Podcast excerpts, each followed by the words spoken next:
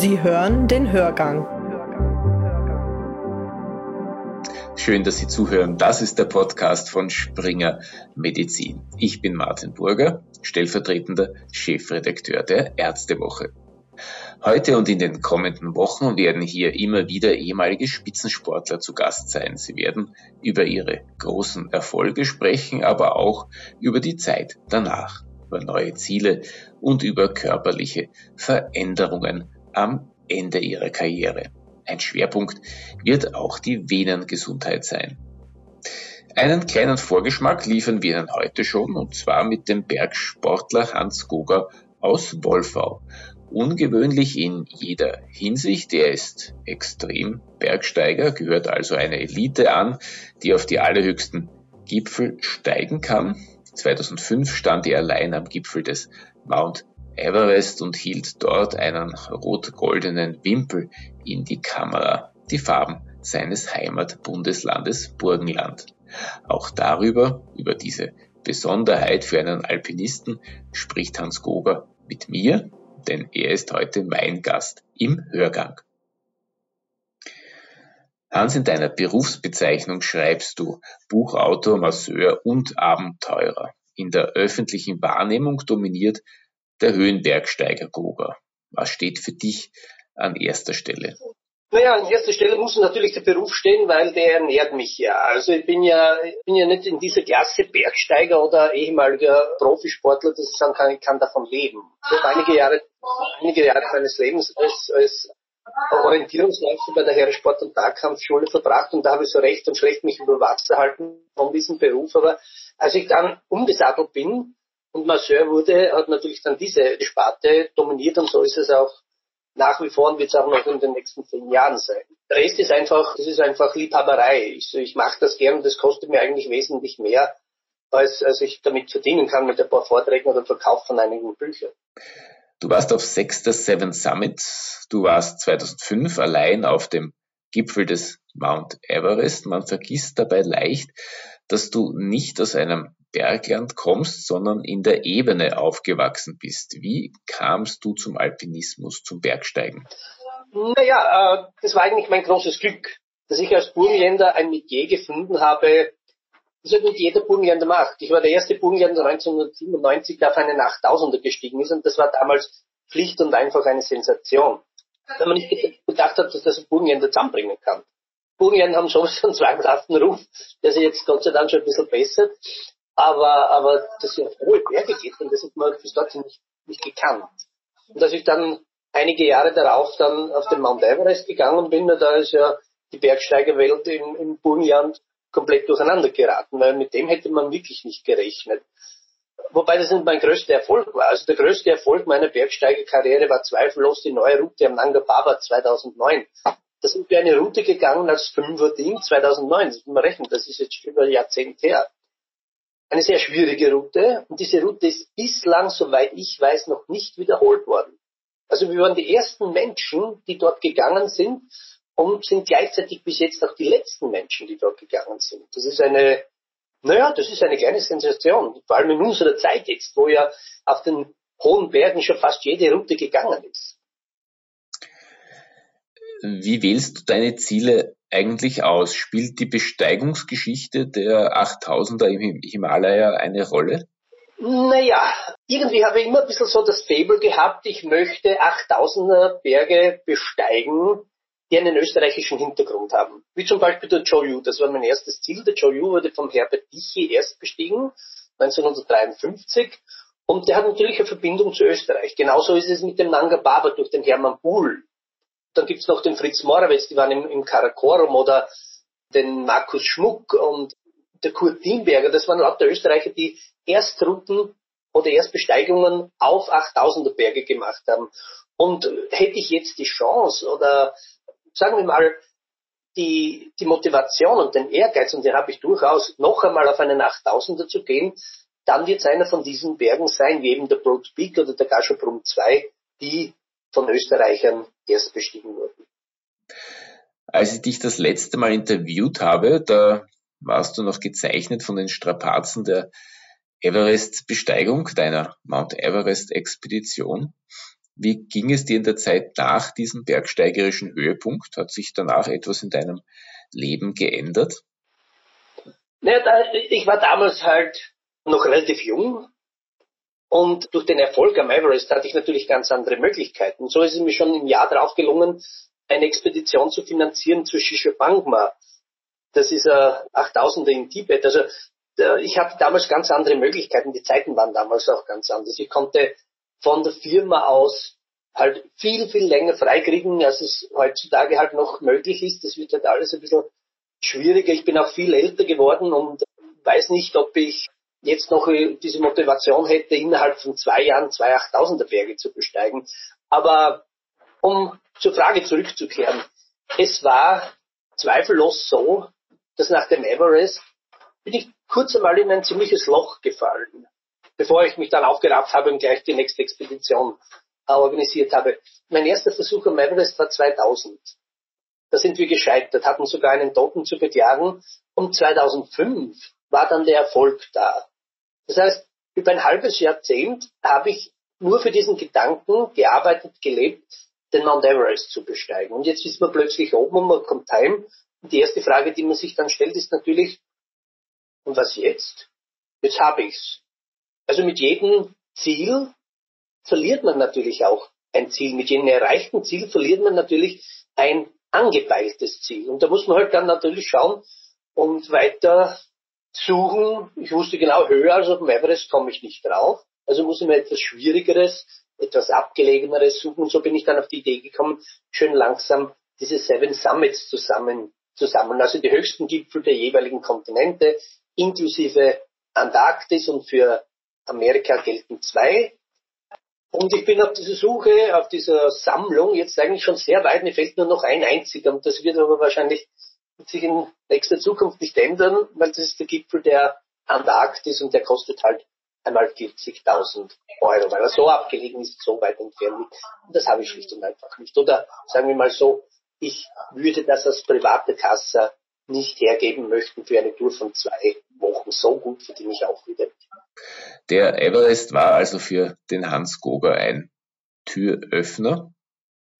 Was ich aus deinen Worten entnehme, was ich daraus lerne, ist, dass es auch nach einem absoluten Höhepunkt noch ein danach gibt, dass neue Ziele auf einen zukommen. Sofern man nicht sagt, okay, wie es viele Spitzensportler machen, weil sie es vielleicht gesundheitlich nicht schaffen, meine Karriere ist aus, ich setze mich jetzt zur Ruhe. Das ist eine Option, wenn ich genug verdient habe, um sage, jetzt gehe halt nur noch, wie der Marcel Hirscher zum Beispiel, der braucht nur noch Privatskifahren gehen, weil der kann, ich nehme mal an, dass er finanziell abgesichert ist. Wenn man sportlich eher motiviert ist, so wie ich, dann kann man durchaus versuchen, dass man sich ein bisschen neu erfindet.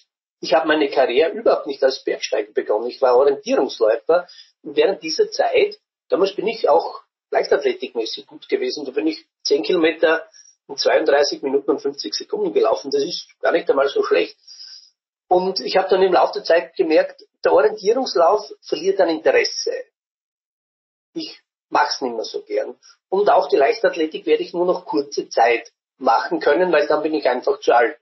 Wenn man über dreißig ist, dann nimmt man als Leichtathlet schon, schon langsam an Substanz ab. Und deshalb habe ich mich einfach neu erfunden und habe mir gedacht, da mache ich ganz was anderes. Zu diesem Zeitpunkt bin ich schon ein bisschen Skitouren gegangen und bin auch leichte Kletterrouten gegangen. Dann habe ich mir gedacht, jetzt probierst du wirklich einmal höhere Berge. Und mein erster Gipfel war dann der Big Kommunismus in Tadschikistan mit siebentausendvierhundertfünfundneunzig Meter. Und dann habe ich gemerkt, okay, für die nächsten Jahrzehnte könnte das jetzt durchaus ein Steckenpferd für mich sein. Da brauche ich nicht so schnell laufen, dass ich sage, ich bin einfach zu alt dafür.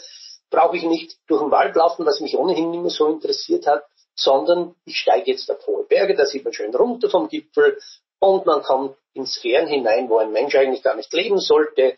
Also hochinteressant. Außerdem sind diesen Bergen ja alle in sehr exotischen Ländern wie Nepal, Tibet oder Pakistan und reisen durch sowieso gern. Und damit hat dann mein, meinen weiteren Lebensweg die Bergsteigerei bestimmt. Du hast das jetzt nicht eigens erwähnt, Hans, aber daher reiche ich das jetzt auch nach. Der Everest-Bezwinger Hans Goger war vor seiner alpinistischen Karriere unter anderem Nachtorientierungs-Vizestaatsmeister. Wie hast du den Übergang vom schnellen Laufen in der Ebene, vom Orientierungslaufen zum Höhenbergsteigen gestaltet? Der war sehr schön und flüssig. Also die erste Zeit, als ich für bereits für Bergtouren trainiert habe, die habe ich dann so ein, eine eine Kombi-Sache gemacht. Ich bin Bergläufer geworden. Ich war sogar einmal der Zweite oder Dritte bei den burgenländischen Bergmeisterschaften. Also ich bin halt einfach nicht mehr so lange gelaufen, sondern ich habe immer versucht, auf den Berg zu laufen. Vor meiner Haustür ist der Wechsel. Mein Lieblingsberg, könnte man fast sagen, so auf keinem Berg der Welt war ich so oft oben wie auf dem Wechsel. Und da bin ich halt immer raufgejoggt. Das sind dann auch zwanzig Kilometer, aber halt nicht mehr in diesem rasanten Tempo. Und das hat mich dann schon immer mehr und mehr an die Berge angepasst. Und so war das ein fließender Übergang. Und irgendwann einmal bin ich dann nicht mehr raufgelaufen, sondern habe steilere Routen gesucht, auf die ich schnell raufgegangen bin. Es ist ein exzellentes organisches Training, das man da macht, aber halt nicht mehr so, dass ich sage, ich muss jetzt auf die Uhr schauen, wann ich oben bin. Und irgendwann ist es dann da eigentlich nur noch ausschließlich Bergmärsche, Bergklettereien, Bergtouren geworden. Oder was ich eigentlich von Anfang an gemacht habe, schon als in meiner Zeit als Orientierungsläufer, Skitouren. Also die liebe ich. Ich bin erst am letzten Samstag auf einer wunderbaren Skitour im Triebental gewesen, noch immer ein toller Schnee.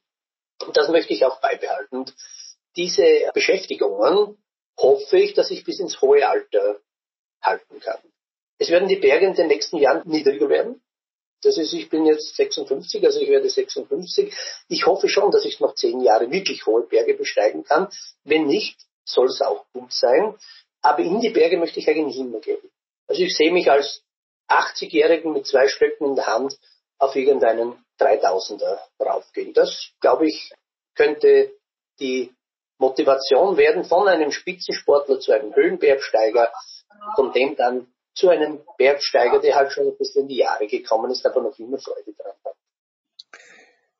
Gewissermaßen ist also der Ort, wo andere an ihre Leistungsgrenze gehen, also in den hohen Tauern zum Beispiel, für dich der Platz, wo du deine Bergkarriere sanft ausklingen lässt. Mir gefällt dieser Ausdruck abtrainieren nicht so wirklich.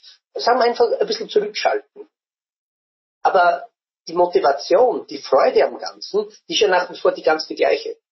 Da hat es einen ganz, ganz charismatischen Bergsteiger gegeben. Der hat einmal gesagt, früher, da bin ich auf den Nanga Parbat gegangen und das hat mir riesengroße Freude gemacht.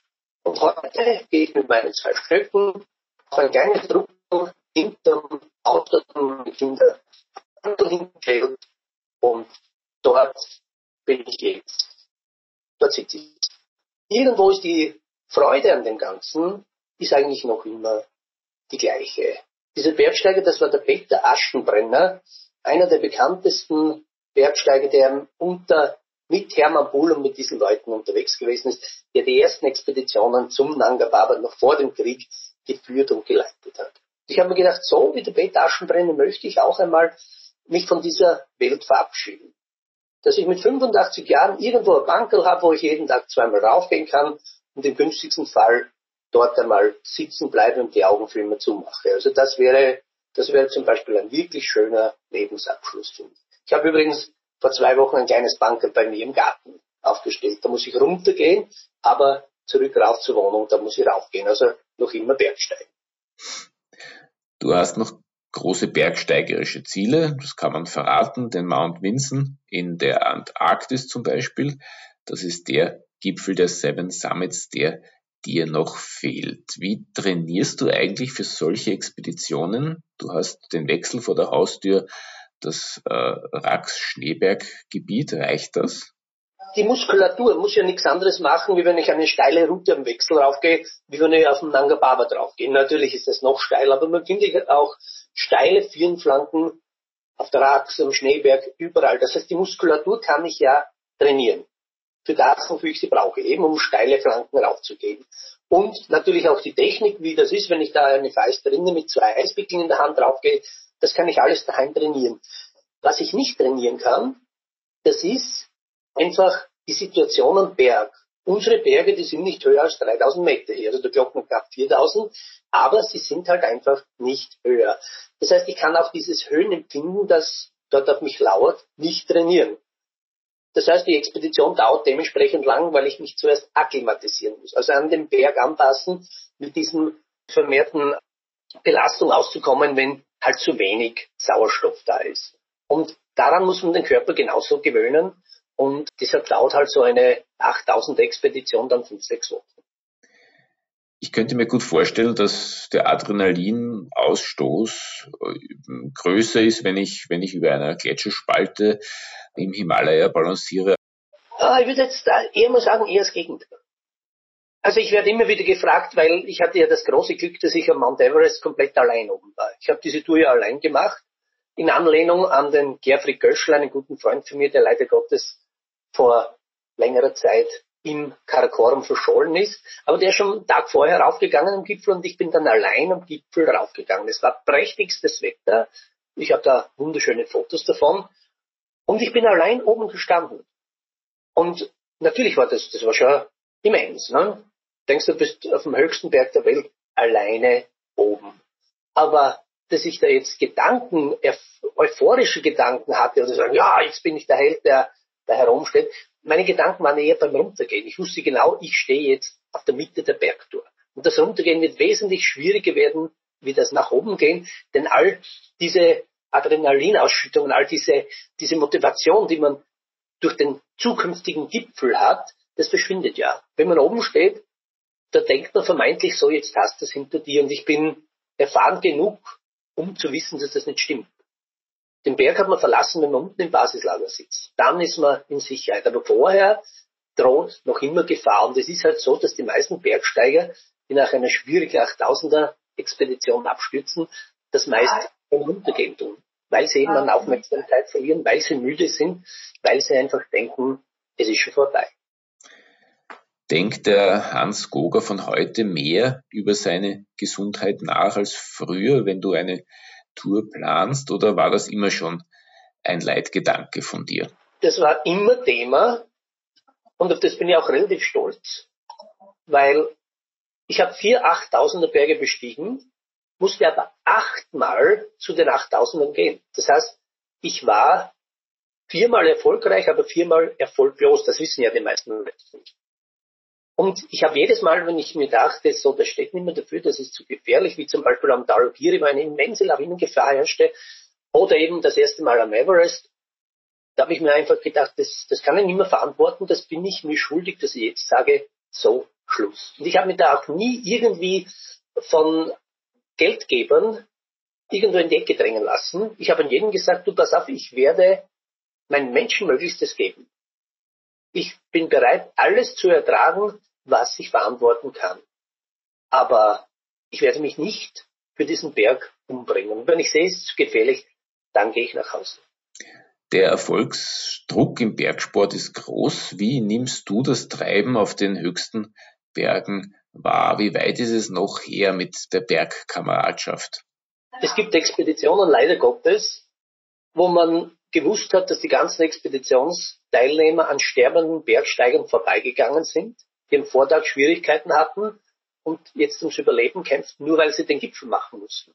Und als sie wieder zurück runtergekommen sind, hat noch immer einer gelebt, das war eine japanische Expedition vor etlichen Jahren, und die haben einen sterbenden Pakistani dort auch liegen lassen, weil sie gemeint haben, beim Raufgehen, da mussten sie auf den Gipfel, beim Runtergehen waren sie einfach zu müde, um dem zu helfen. Und als man sie dann gefragt hat, naja, ist das nicht irgendwie eine Anstandssache? Da hat einer darauf kaltschnäuzig gemeint, der Bereich über achttausend Meter ist kein Bereich, wo man sensible Gedanken haben sollte. Und solche Bergsteiger gehörten eigentlich vom Bergverband. Wie könnte man den Ansturm auf die großen, prominenten Gipfel wieder in normale Bahnen lenken? Was hältst du von Überlegungen, dass nur der, der schon andere hohe Berge bestiegen hat, überhaupt auf den Everest hinauf darf? Ist das realistisch? Das ist jetzt verglichen wie mit einem, mit einem Liftbetreiber irgendwo in Tirol, der natürlich auch davon lebt, dass so viele Leute wie möglich kommen, der dann sagt, naja, aber die noch nie schwarze Piste gefahren sind, die dürfen dort nicht fahren. Der kommt ja wegen der schwarzen Piste hin, auch wenn er dort hoffnungslos scheitert. Diese Länder, wo diese Berge stehen, wie Nepal oder Pakistan, die leben von diesen Bergsteigen. Und je mehr kommen, umso lieber ist ihnen das. Und das kann man, wie soll man das steuern? Freilich, es kommen alle paar Jahre irgendwelche Regeln auf und sagen, äh, es muss äh, diese und jene Qualifikation rausgeben und wir müssen auch das Permit ein bisschen erhöhen, aber das geht ja, da geht es eigentlich nur um die Kohle. Der Bergsteiger, der hinkommt, das ist ja noch immer der gleiche. Das ist ein gut trainierter Chinese, der noch nie in seinem Leben Steigeisen trug. Und wenn der sagt, was heißt, das Permit wird teurer? Wie viel tausend? Naja, das schert mir aber weniger. Rufen Sie mein Büro an, die sollen schicken. Es gibt gerade, da muss ich ein bisschen China hervorheben, jetzt dort so viele junge Leute, die sehr viel Geld haben. Und die dominieren jetzt das Bergsteigen im Himalaya. Also früher waren es die Amerikaner und die Europäer. Wir sind jetzt nicht mehr die großen Sahibs, das sind jetzt die Chinesen. Und die kommen halt in sehr großen Mengen. Also ich war bei den letzten achttausend, den ich angegriffen habe, das war der Manaslu. Da sind halt Gruppen mit dreißig Leuten unterwegs. Das sind dann diese Schlangen, die man sieht. Und jetzt kommt es natürlich dazu, so eine große Gruppe, die haben natürlich genauso eine große Anzahl an Trägern, also an Sherpas. Und dann kommt natürlich dieser Massenauflauf zusammen, wie man ihn da vor einigen Jahren am Südgrat des Mount Everest gesehen hat. Und das wird dann natürlich gefährlich, das stimmt schon so.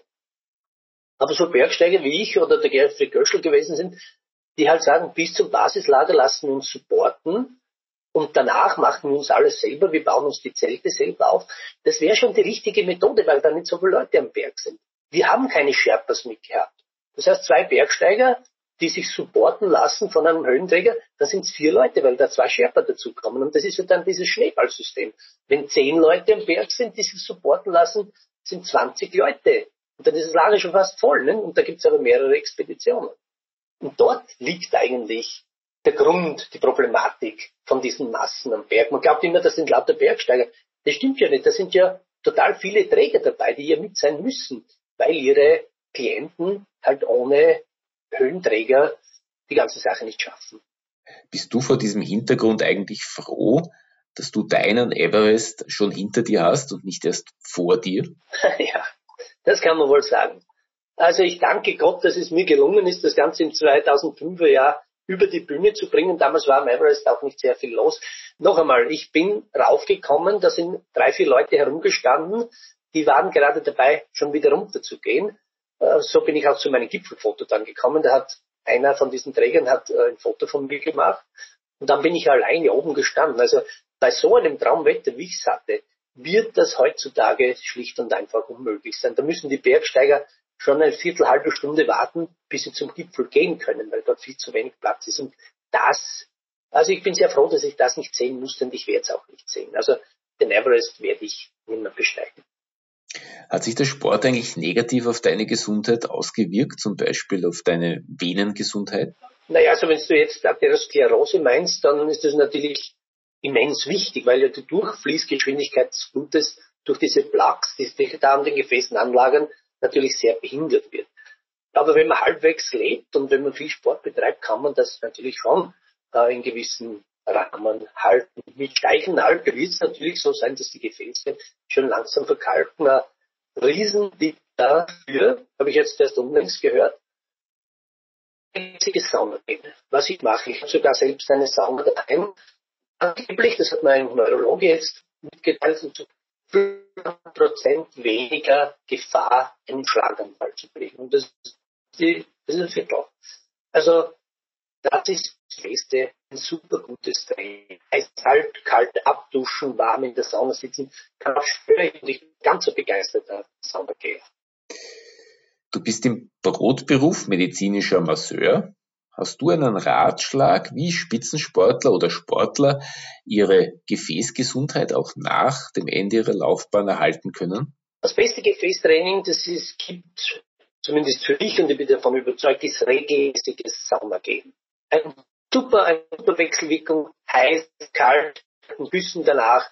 Das ist eine optimale Art, Gefäße zu trainieren und ich schwöre darauf. Burgenländer helfen Nepal. Das ist ein Verein, in dem du dich engagierst.